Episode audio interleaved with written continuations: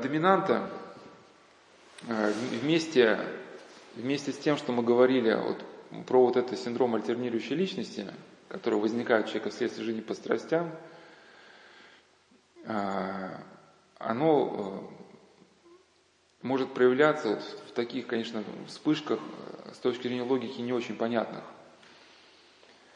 Но вот, например, человеку, у которого было темное греховное прошлое, ну, не буду говорить в общих чертах, только вот приведу две реальные бывшие истории. То есть я к чему, что э, если у нас что-то такое было, или у слушателей было, что нужно трезвиться, понимая, что как только э, наше трезвение ослабнет, э, вот этот э, Крокин, он может э, тут же вырваться и завладеть как бы сознанием, да, выйти на первый план. И э, годы проходят, пока мы обучаемся каким-то образом отстаивать свое право на личностное существование. вот был один молодой человек, у него было ну, очень такое прошлое, ну очень-очень, что там только не было. И а, вот он а, пришел на приход, ему батюшка стал доверять, и однажды вот у него а, вот эти темные, темное озеро какое-то всколыхнулось внутри него волнами своими, и сам ну, он взял эти ключи доверия, выбросил в озеро, разнес этому батюшке квартиру, что-то и уехал. Говорю, спросите, зачем ты ключи выбросил-то? Ну, связку ключей, замки, сложно же потом все это делать. Ну, понятно, хочется ехать, но оставил бы на столе где-то. Он говорит, я не знаю. Или вот э, один был реабилитационный центр, и вот один миссионер в этом центре рассказывал, э, тот, который написал эту статью, то есть человек, а, годами общавшийся с тысячами пациентов, то есть, ну, не то, что собаку съел, там, не знаю, вагон собак, то есть его очаровать и провести вокруг пальца, ну, я думаю, практически невозможно. Ну, вот он говорит, однажды говорит, к нам пришел в центр молодой человек. Он, но это уже действительно что-то не человеческое, это может быть плюс, плюс демоническое. Вот есть игроки, причем уже действительно вот как что-то из разряда, что Пушкин писал, да, уже какая-то связь существует с инфернальным миром, он сходу ну, меня просто очаровал. Очаровал всех. А через э, короткое время он уже, вот, будучи человеком с улицы, в принципе никем, ходил по нашему центру со связкой от ключей. То есть у него был доступ ко всем дверям. И однажды вот а, он прошелся по всем кабинетам, по всем людям, говорит, вы знаете, мне надо позвонить, но деньги на телефон закончились. Не дайте телефон, я на минутку позвоню собрал со всех телефоны все, что можно было собрать, и пошел. Ну и вот э, автор этого рассказа ему позвонил, ну на свой телефон, там, говорит, позвонил, то взял трубку, говорит, послушай, говорит, ну не, не бери греха на душу. Говорит, ну я не знаю, какое у тебя прошлое, это, в общем, и, может быть, мне не нужно знать, я еще ему сказал, но, но сейчас хотя бы этой черты не, не переступай. Да, потому что, ну, действительно, это уже тоже непросто, а, когда люди доверились, все-таки а, опровергнуть все это, это в каком-то смысле, ну, просто так не пройдет. Сейчас не переступает эти черты. Ну, говорит, молча повесил трубку и пошел по своим делам. Вот, и когда человек, соответственно, а, понятно, что все эти вещи страшны, и надо это знать и знать, и помнить, если у нас какой-то такой опыт жизни был, помнить себе храниться и храниться. То есть по временам это вырывается – как это вырывается? Это небольшая доза алкоголя, человек становится неуправляемым, может там начать драться. Э, таким людям категорически, ни при каких условиях, ну даже не нюхать. Э, э, вплоть до того, может быть, даже в храме ну, не, не запивать запивку. Может быть, там, не знаю, вот в некоторых храмах вообще варенье разбавляют. Потому что вот э, бывают такие случаи, когда действительно человек говорит, что в моей жизни был синдром альтернирующей личности, он даже в связи с этим синдромом сидел в тюрьме. Ну как это проявляется? Все благополучно. Просыпается Крокин, человек берется за нож, выпрыгивает в окошко, но делает совершенно вещи не мысли, когда ему говорят уже потом, что он делал, он в ужасе. Но если человек где-то выпивает в какой-то компании, да, очень велика вероятность, что либо он совершит убийство, либо вот совершит какой-то непоправимый шаг. Но в чем есть цель демона? Толкнуть человека в какую-то катастрофу, чтобы потом сказать человеку, что все, твоя жизнь сломана, дальше же смысла жизни нету, надо кончать с собой. Ну что, в принципе, со многими игроками происходит. Теряют большие суммы и кончают с собой. А, и вот, а, конечно, вот этот мир, мир игры, ну, наверное, и мир, и мир криминальный также, да, люди, которые однажды туда вошли и стали продолжать нем развиваться, даже если изначально зашли искать какой-то романтики, и вот этот континуум, и нейрофизиология, все действует против них. Со временем их начинают окружать э, какие-то разбойники, преступники, какие-то непонятные люди. Вот все начинает крутиться вокруг игры обмана. Вот вот этот фильм, да, «Мэверик», на который я ссылался. И вот эта зацепка какая-то, помните, я рассказывал про Игоря Розина, священника, да, который, поднимаясь на гору за какое-то количество метров, останавливался и, и не шел дальше, чтобы вот стоя на вершине, не охмелеть, не опьянеть, по всей видимости, от этого чувства, да, и начинал спуск. И он говорил, что у меня сочельник есть, когда нужно, нужно спускаться. И вот даже если вникнуть в другие истории, вот тех, кому удалось э, выбраться, ну, к этим историям я часто, конечно, фильмы тоже отношу, ну, хотя фильм это тоже, конечно, вымысел. Но я просто из чего скажу, что фильмы кем-то писались, были какие-то сценаристы. Ну, тоже был какой-то коллектив, Конечно, есть фильмы заведомо ложь, но все равно коллектив что-то хотел сказать, да, но можно предложить изначально какую-то все-таки материальную базу. Кто-то где-то видел наблюдаемую идею. И вот э, моменты нас интересующие вот в двух фильмах, ну не обязательно их смотреть были, «Город удачи» и «Вабанк». Там э, в фильме «Город удачи» был такой э, игрок Чарли. Оставил семью, но все-таки у него была последняя черта в жизни. Это была дочь, и когда дочь угрожала опасность, он жертву с собой спасает ее. Ну, хотя сребролюбие и эгоизм в нем не победили окончательно, но вот это все-таки наличие черты, да, где-то не позволяет человеку окончательно с потрохами процесс игры уйти. Может быть, хорошо, что вспомнил про, про эту парафрению, тебя не было, я рассказал про одного психиатра-нарколога, который обратился к другому специалисту по поводу собственной парафрении. То есть в одном мире он абсолют, да, в другом мире он, в принципе, человек ну, нездоровый. И, и, и в каком мире что тебя больше привлечет, в такой ты выбираешь. И, соответственно, вот этот Чарли, все-таки у него дочка что-то, что-то вот, когда он балансирует, да, что-то позволило ему вот уйти вправо.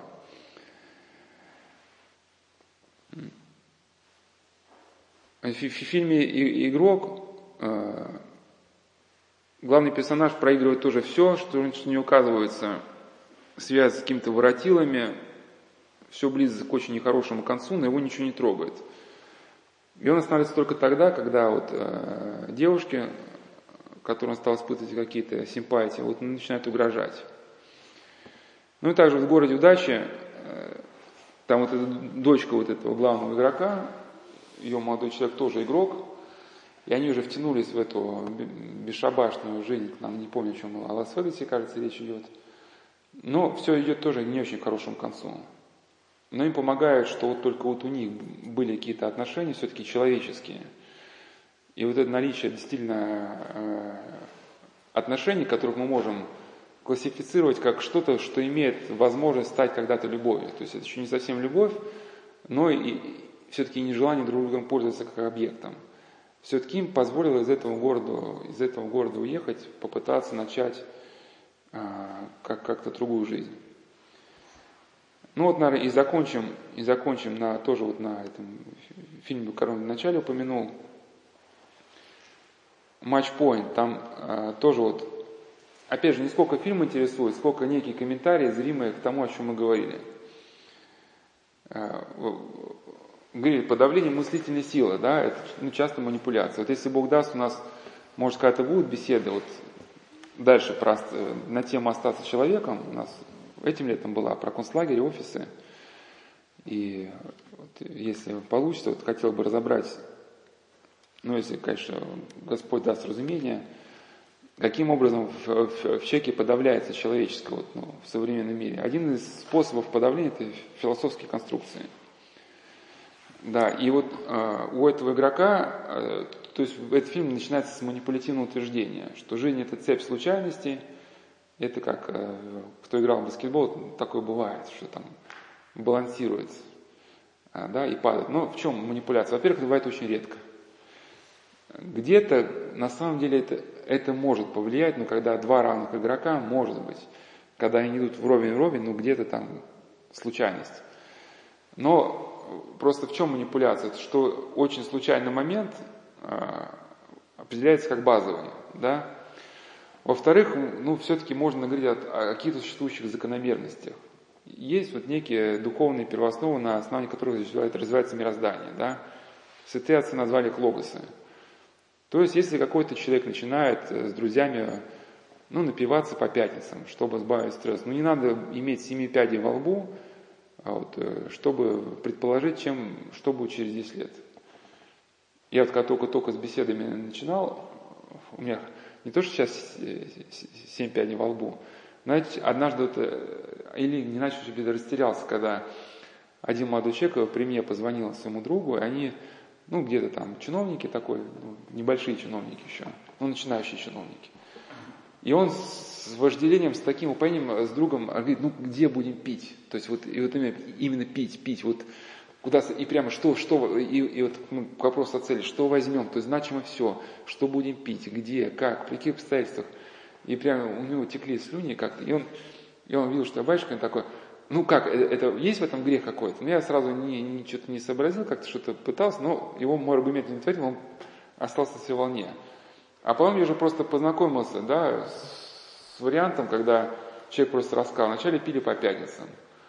Ну, воскресенье отдыхали, потом бизнес-неделя, потом пятница переходит в субботу, потом уже выносится на понедельник, потом вся неделя становится серой, ты ждешь только пятницы, когда же она настанет, да? Ну, а, кстати, кто ходит на эзотерические тренинги, они также ждут тренинга. То есть у них вся неделя становится бесцветная. В понедельник выходит на работу еще в эйфории после воскресного тренинга, да? а к пятнице уже стукают. Как бы. Вот, и, соответственно, вся неделя становится бесцветной, и постепенно пятница, она распространяется. Все так улыбаются, как пятнички. Вот, ну, то есть не надо быть семи пядей во лбу, чтобы приблизительно э, предугадать основные э, точки э, этой траектории. И поэтому сказать, что человек, который, у которого нет моральных убеждений, который предает, который живет по страстям, что жизнь ему не далась только потому, что шарик где-то там балансировал не в ту сторону, но это неправда, да. Он шел, знал, к чему идет, то есть это цепь закономерных, а, последовательных а, ситуаций.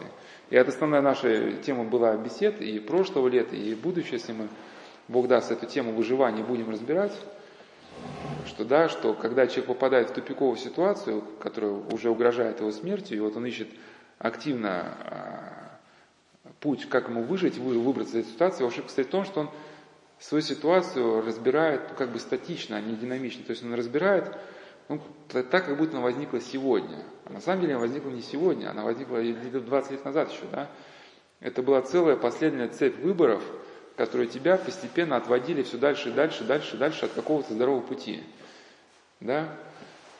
Э, ну, хотя там один психолог считает, что это бессмысленно об этом говорить, если типа лавина сорвалась, не надо, типа, нет никакого смысла размышлять, что это э, лавина сорвалась с комочка, она уже сорвалась. На самом деле есть смысл размышлять, потому что если все-таки опыт жизни показывает, если человек осознал свою ошибку, если он, вот он вот в минуту, вот в эту секунду возопиет, что согрешил перед тобой Господи, да, я понял, вот мгновенно обстоятельства могут развернуться, вообще мгновенно совершенно в другую сторону. Настолько резко, что человек даже просто изумится, что помощь может прийти вообще из ниоткуда, лишь бы человек это понял. Ну и там тоже характерно путь падения человека, то есть там главный герой, то есть он потом заканчивает плохо. Ну еще как фильм не показал, что плохо, но можно предположить, что это очень плохо. То есть вначале у него, по всей видимости, было вот это сердце, которое не привыкло себя отказывать. Очень похоже на роман «Игрок», который мы ну, сегодня уже не успеем разобрать. Он играл в теннис, и вот его вот это вот некое вожделение находит в себе объект. И тяга вот к этой женщине становится одержимостью. Ну и характерно даже его, не знаю, насколько э, режиссеры и, и сценаристы, они эти моменты отмечали, но просто когда какие-то такие описания читаешь, вот если в рамках беседы разбирать, то даже как-то интересно, когда встречаются пункты, которые понятны. Вот, ну, например, да, у человека видно, что его мало что, что держит. Если, то есть он пока работает спортивным тренером, если он узнает, что это навсегда, если у него перспективы нет, то он переживет себе глотку, да? А он хочет сделать что-то особенное, вот нести какой-то свой вклад. Свой вклад, вклад в жизни. Ну, вклад в жизнь это, конечно, хорошо, но очень типично вот как раз для игроков, для вообще людей страстных. То есть э, некоторые мужчины, и, да и женщины говорят, ну, пока вот есть способность у меня там к интимным взаимодействиям, буду жить. Да, как только эта способность пропадет, в принципе, жить, ну, больше незачем. Да, и, соответственно, вот эта идея, что если у меня не будет столько денег, что я могу реализовать желание, то какой смысл это жить? В экстремальных ситуациях такой человек, ну, скорее всего, погибает. Потому что если, как Виктор Франк говорит, что в концлагере те, у кого не было какого-то смысла, ради, ради которого не могли бы жить, ну, они не могут, э, долго не выдерживают. Ну и как он э, воспринимает, да? Э, считает, что жизнь это на земле слепая случайность. Но это уже характеризует человека, да? Как характеризует, что если ум живет в страстях, то человек не способен видеть промысла Божия в мире. И вот это очень хорошо писал Исаак У него есть слово о трех ведениях. То есть э, первое ведение, это, я бы сказал, бизнес-ведение. То есть это, это ведение людей горделивых, которые считают, что нет в мире божественного промышления, что все движется только вследствие их собственной рассудительности. И такие люди никогда не могут быть свободными от страха, потому что если не полагают, что их рассудок – это единственное, что помогает им держаться на плаву, понятно, всего-то вы просчитать не можете, э, рынков глобальных, там, да, там, даже не можете просчитать, будут ли какие-то хулиганы на вашем пути или не будет. Ну, или вам только в бронированном сейфе, если жить, да, всю жизнь прожить и Ну, и он имеет в виду, что, что вот э, само вот это, э, может быть, позиция, позиция человека приводит к тому, что вот он таким образом видит мир. И он никогда не свободен от страхов. Так же, как он относится к вере. Он говорит, я считаю, что вера – это путь не меньшего сопротивления. Но опять же, значит, человек, он не понимает вообще сути веры. Ну, это, кстати, очень характерно для психиатров современных. Ну, какая-то ошибочная точка зрения, мне кажется, она даже какая-то не знаю, даже мне кажется, что она даже, когда психиатры говорят, что, ну, подобно образом, что вера это путь не в розу или вера путь сопротивления, это даже очень, ну, просто эта фраза из фильма очень похожа на фразу, вот как мог сказать психиатр. А, ну, как, как психиатрия, ну, мне, например, не психиатр рассказал, что вот люди, людям хочется получить какие-то гарантии, что после смерти ждут бабочки-цветочки, райские сады, им поэтому удобно верить. А на самом деле, ну, покажите подлинно верующих, который так считает то наоборот, как бы мы считаем, что не бабочки-цветочки, что это ответственность, ты дашь слово, ответ за каждое праздное слово свое, да, что на тебя налагает, в принципе, колоссальную ответственность вот, при этой жизни, да, и если, какой, если какой-то человек может э, жить, там, обманывать, врать и не придать ему значения, человек верующий, он, перед ним ежедневно стоит не то, что путь наименьшего типа сопротивления, а путь вообще наибольшего сопротивления, то есть ему надо вообще против идти чтобы сохранить свою совесть, чтобы не предать себя, да. То есть, опять же, если он не понимает таких фундаментальных вещей, значит, соответственно, уже как бы э, вот про эту мыслительную силу, значит, его что-то, что-то как-то в нем развивается, ну, неверно, раз он не способен вот какие-то фундаментальные вообще вещи вот так понимать.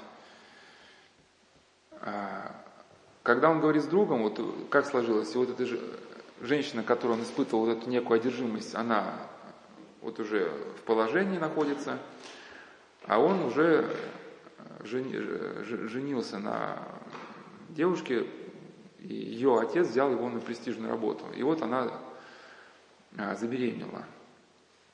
И он советуется с другом, и он говорит, ну если ты там ту любишь, то почему бы тебе не уйти с ней? Но он говорит, ну какое будущее? Она там актриса, я там тренер. Конечно, здесь ситуация изначально неверная, и нам, может, не надо здесь ситуацию разбирать это до конца, как это Иоанн Крестьянки, он в письме, кто-то его писал, что мы поженились, что-то там несчастно живем. Говорит, я этот брак благословлял, не мне сейчас это все и распутывать. Да? Поэтому ситуация изначально, она патологически э, закрутилась, изначально все началось давно, но я к чему?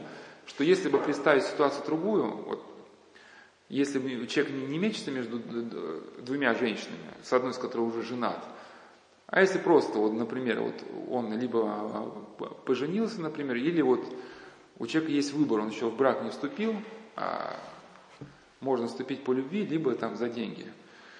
Ну, что значит нет будущего, да? Да примеров, вот я, ну, или не, не буду на себя ссылаться, но, в общем, есть люди, которые, ну, очень богатые, а кем только не работали, да, там и медбратом скорой помощи, и проводником в ЖД составе. То есть таких примеров масса, когда просто э, люди э, потихоньку жили, и потом что-то в их жизни начинало прорисовываться. А изначально, исходя из текущего положения, строить далеко вот идущие такие картины, тоже как неверно. Вот, но в итоге к чему он приходит? В итоге он приходит остаться со своей уже супругой, но не ради того, чтобы ребенок был, чтобы у ребенка был отец, чтобы ее не разочаровывать. Он мешает остаться с комфортом. А хотя вот, да, вот э, тут, тут, значит, к этому батюшке нас обращались в похожей ситуации, в похожей ситуации один мужчина, если у нас будет в следующем году тема беседы про выживание, я тему хотел поднять, что не, не, человек, который, э, ну, перспектива выжить есть только у того, кто не переступает через какую-то последнюю черту. И тоже вот очень было похоже. Один человек был женат с, с какой-то актрисой, в общем, связался, она объявила, что она беременна, что если э, ты не, не идешь ко мне, я все расскажу твоей жене. И он спрашивал священника через э, там, кого-то другого, будет ли грех здесь, здесь сделать, там, оплатить аборт как-то, ну, что-то такое. Ну, на что получил ответ, ну, сильно, мне кажется, ответ правильный, в общем, э, не мы эту ситуацию, то есть не мы благословим тебя на всю эту ситуацию, да, не нам сейчас все, все это распутывать. У тебя есть действительно разум, поэтому своим разумом раскинь так, чтобы при любых раскладах этот ребенок остался жить. Э, возьми на себя заботу его воспитания, образования, заботься его здоровьем, ну, чтобы он жил, да. И действительно, когда ты будешь в годах, действительно этот ребенок может стать для тебя отдушиной, может стать, мы же не знаем, действительно, может быть, он будет о тебе заботиться, да. Сейчас, а, пойдя на аборт, ты ну, сломаешь, впустишь всю жизнь какую-то проблему, которая потом тебя сожрет. А, ну, и как потом все обернулось? Обернулось, что она была актрисой, никакого не было, никакой беременности не было, она просто была актрисой. Вот, она хотела его шантажировать, и, соответственно, если бы, ну, представьте, какие возможности для манипуляции открылись бы, если бы вот что-то там еще он стал бы оплачивать аборт, а потом у нее бы она либо сказала, что она заразилась, либо потом сказала, что я искалечила, все виноват, все виноват ты, а мы потом расскажем, у нее уже есть документы. В общем, а так он сказал, ты знаешь, да, ну я не знаю, что он сказал, но в общем ситуация решила, потому что если он сказал, да, давай, рожай, будем воспитывать, если расскажу, если ты расскажешь жене, ну, мне придется сказать, повиниться при своей жене, что я ей изменил. Ну, по крайней мере, вот если ты ошибся один раз, да, не совершай второй ошибки, чтобы в бездну туда. Ну и там как-то эта, эта дама, она потом отпала. Ничего себе. А? Ничего себе говорит. Ну а дама, та дама, она конкретно взяла его в оборот, она его так закрутила, чтобы если бы он пошел по ее программе, она бы его там, видимо, все было рассчитано, чтобы его уже взять в кольцо, увести его из семьи, ну, сделать ему манипулируемым. А то, что он не согласился вот на какой-то один грех – ей не дало какого-то возможности им владеть дальше. Да, ну как, ну как это, кто-то же говорил, да, не ври, и ты станешь неуязвимым. Потому что ты не дашь противнику возможности а, подкопаться к, к твоей лжи. И он поступает, читает преступление и наказание, и он э, решает эту, убить свою девушку. Ну, как убить? Убить э, хитро. То есть он убивает ее соседку и инсценирует так, что как будто он зашел убийца с целью ограбления, ну, чтобы не было мотива какого-то, да, и убийца столкнулся на личной клетке с этой девушкой, которая испытывала раньше влечение, ну, и, мол, убийце пришлось застрелить ее, чтобы вывести след от полиции. Но полиция от него отстала.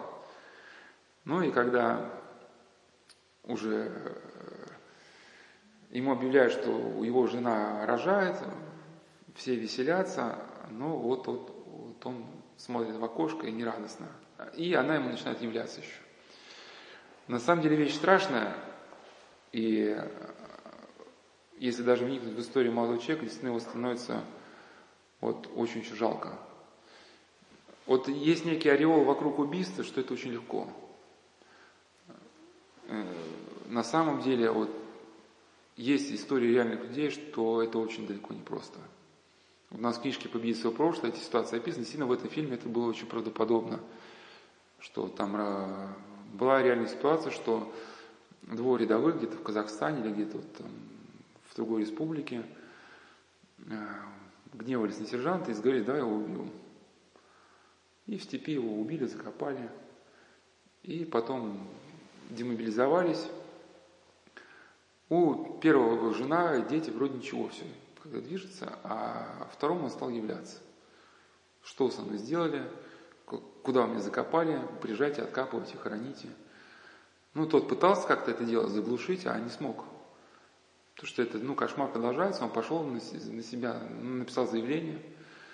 И представьте положение второго человека, да, он вроде все шито-крыто, и вдруг приезжает наряд милиции, брат, собирайся, да, как бы, э, за тобой причитается. И действительно, эти моменты, они существуют, что потом, э, как это Николай Серж говорит, где бы ты ни закопал убитого, в полночь он проснется в твоей совести, начнет задавать себе вопросы, на которые, обливаясь потом, ты будешь отвечать до утра. Ну, конечно, из этого пытается выйти, но как выйти? Ценой вечной погибели, то есть путем деградации. То есть просто психика человека долго этого не выдерживает, и он просто начинает деградировать. Это называется комплекс осужденного. Ну, становится, как писал один священник, превращается в нечто, у которого нет человеческого имени или просто ни, ничто. Ну, для которого потом убить второго, третьего, снять кожу, там, расчленить уже не становится проблемой. Ну, соответственно, можно понять, что такой человек вообще теряет связь а, со всем человеческим, что в нем существует. Вот, и поэтому, конечно, вот эта ситуация страшна, а началось все, да, с малого. Начал с нелюбимой женщиной ради денег встречаться, изменять, обманывать. Ну и постепенно, шаг за шагом, и главное, что когда человек уже вошел, в принципе, такое ощущение у него возникает, что каждый шаг, он, в принципе, обусловлен предыдущим чем-то, да, и вроде себя что-то мягко, а иногда сильно, оно подталкивает а, к дальнейшему проигрышу. Вот уже какой-то поток влечет. Ну, здесь, конечно, э, на этом закончим. Здесь, конечно, не сколько уже игра, здесь скорее уже, уже нравственный вопрос, каким образом из всего этого выбираться. Ну, я бы сказал, что, э, конечно, убийство – это такой вопрос, который надо, если оно возникло, это надо, я бы сказал, что только если индивидуально с кем-то его обсуждать. И таких рецептов, что очень все, бывает по-разному в жизни человека. Не то, что я оправдываю, но просто вот э, есть э, однозначного отношения. То есть, конечно, это осуждается, но просто я к чему, что ответить человеку, который вот э, спрашивает, чтобы, ответить, чтобы знать, что ему ответить, надо видеть его положение, как он сам относится к своему проступку, насколько он уже вот это раскаяние пережит или не пережито. Но вот и из всего материала, который э, на эту тему встречался, это уже не к теме игры, а уже к теме непосредственно такого как бы тупиковости, это, конечно, совет, который дал э, Фадей Витовницкий. У него замечательная книга «Мир и радость в Духе Святом». Ну, много кто такие советы, в принципе, похожие давал. В принципе, они одной группы, что когда меняется что-то внутри человека, меняются внешние обстоятельства. Что Фадей Витовницкий говорил, что как только мы э, меняем свои мысли, свое отношение к миру, меняется наша глубокая средственная сущность. В принципе, кстати, эти слова я взял тоже, когда мы будем чем помочь игроку, тоже, да, что когда меняется сердечная сущность, начинается выход из проблемы. Но в том числе и мир, в каком-то смысле мир начинает вокруг нас взаимодействовать с нами иначе. Речь не о, то, не о трансферинге реальности, а о том, что уже промысл Божий начинает иначе реагировать как-то вот на нашу жизнь. Потому что если человек смирился, в чем-то, признал свою вину, то отпадает э, какая-то необходимость вот, смирять его через э, какие-то внешние обстоятельства, да, и, или вот э, книга Судей нам об этом да, говорит, что пока израильтяне жили в Палестине благочестиво, верили в Бога, между ними было какое-то единство, то они испытывали, ну, без, ну, как-то спокойно существовали. Как только в их сознании что-то менялось, они начинали кланяться идолам, тут же приходили какие-то иноплеменники, начинали их завоевывать. Ну, это, если подытожить, скорее для нас, а, да, последний фильм был комментарием, что вот начинается все вот это, я бы сказал, словами Марка Подвижника, что а, когда э, сердце человека как камень, и когда оно вот э, сковырнется, грубо говоря, то оно неудержимо покатится по склону. Да, и понятно, что остановить становится чрезвычайно возможно, тяжело. А сковыривается она вот этим желанием сластолюбия какого-то, да. Если человек уже встал на этот путь, сердце уже разгоняется, и вот этому «хочу» он не мог противопоставить главного героя, да, ни веру, которую он, который насмехался, ни какое-то правильное понимание законов мироздания – не даже понимание того, что за все придется отвечать, то, что он отрицал, да, вот, закономерность существующего. Ну и, соответственно, он пришел к тому, что сейчас приходит миллион людей современных наших, которые вот, в принципе, считают, что нет никаких незаконов мироздания, что твоя свобода ограничена только твоей фантазией и вот э, твоим финансовым каким-то состоянием. Конечно, такие люди всегда сталкиваются вот с катастрофой, вот рано, рано или поздно. Ну, а Бог даст э, на следующих беседах, мы вот уже будем говорить вот, несколько там в двух словах там про некие образы, как это уже в, в жизни человека проявляется, вот уже вот развившаяся тяга. И как будет дальше беседа разбирать, развиваться, да, потом э, о психологии игрока. Ну, это вкратце не, некий такой, как это называется? А? Анонс, да. Да, что э, источники источниками, психология психология, но надо вот э, посмотреть, что люди сами говорят. Да, если сказать вкратце. Вот, э, не то чтобы сказал, что советую всем читать книгу Шантарам, к этой книге, конечно, есть вопросы. Э, скажу только вкратце, что хотя там речь происходит дело в Индии, да, но и он э, где-то хвалит Индию, но все-таки исследователи говорят, что любовь к человеку это не, не сколько это все-таки индийское достижение. Все-таки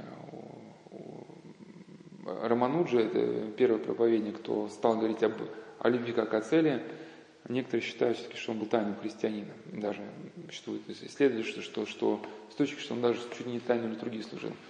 Просто своим соотечественникам, индийцам, он пытался христианские понятия объяснить на языке. А так, в принципе, любовь индийская, она мета, да, она не предполагает того, что есть в христианстве. Способность войти в жизнь другого. С точки зрения Шанкара, это один проповедник, который, в принципе, считается победил буддизм, а два это веданта, учение, что он говорил, в принципе, о любви как о средстве отрыва от реальности. Ну, сейчас речь не об этом. Там просто он был э, как раз э, проявлял в своей жизни, главный герой этого романа, очень известный, да, ну, это автобиографический роман, он проявлял такое стремление к риску, к авантюризму, к преступной деятельности, которая позволяла помочь забыть. Забыть о жизненных потерях, о внутренней боли. И то есть, если условно э, сгруппировать, что движет игроками, это жажда напряжения. Потому что наша жизнь, она здорового напряжения лишена, ну часто, да. Живем где-то в комфорте, вот, а все-таки вот это где-то напрячься все-таки по-здоровому оно нужно. Если нет здоровых напряжений, таких а, связанных с целью, да, человек начинает искать их. Это, ну, жажда счастья, да, жажда забвения, вот, а, жажда доказать себе, что ты еще жив. Да, особенно когда вот это умирающее сердце человека, который живет в страстях, уже ничего не чувствует. Вот. И а, как какие-то другие факторы. Потом хотелось разобрать влияние от иной силы на поведение, да, человека играющего, что действительно она пробуждается в его жизни, и действительно не зря и Пушкин, пиковая дама, а, включил этот инфернальный этот момент, да, и Бальзак в шагреневой коже включил а, такого же таинственного господина, да, из демонического мира. Что все это действительно оно присутствует. И потом тоже в продолжении психологии рака а, хотел разобрать уже такую тему, как вот это э, три силы, что разобрать статическое учение о трех, о трех силах, и что вот эта игра это действительно реализующееся э, человека к цели. Оно есть с точки зрения святых отцов, и даже академик Павлов об этом писал, что у нас есть э, вот неистребимый рефлекс цели. То есть человек не может быть без цели. Вот, и,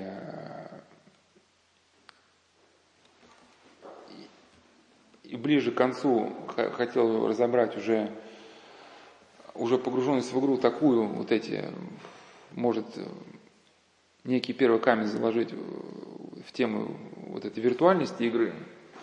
Не знаю, будут эти беседы дальше или не будут, но просто некие а, понимание того, что игра, она не просто там казино или биржа, что это вообще процесс глобальный, что мы живем вообще в мире, а, в котором а, насквозь вот, а, понятия подменены, как один автор современный да, говорил, что говорил о обществе зрелища, обществе спектакля.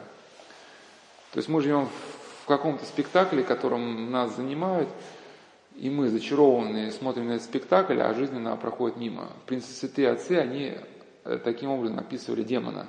Они описывали демона как фокусника, который перед зачарованными детьми показывает какие-то фокусы, да, а, демон, а дети сидят с открытой варежкой, да, вот пока все это происходит. И вот он берет этих детей в оборот.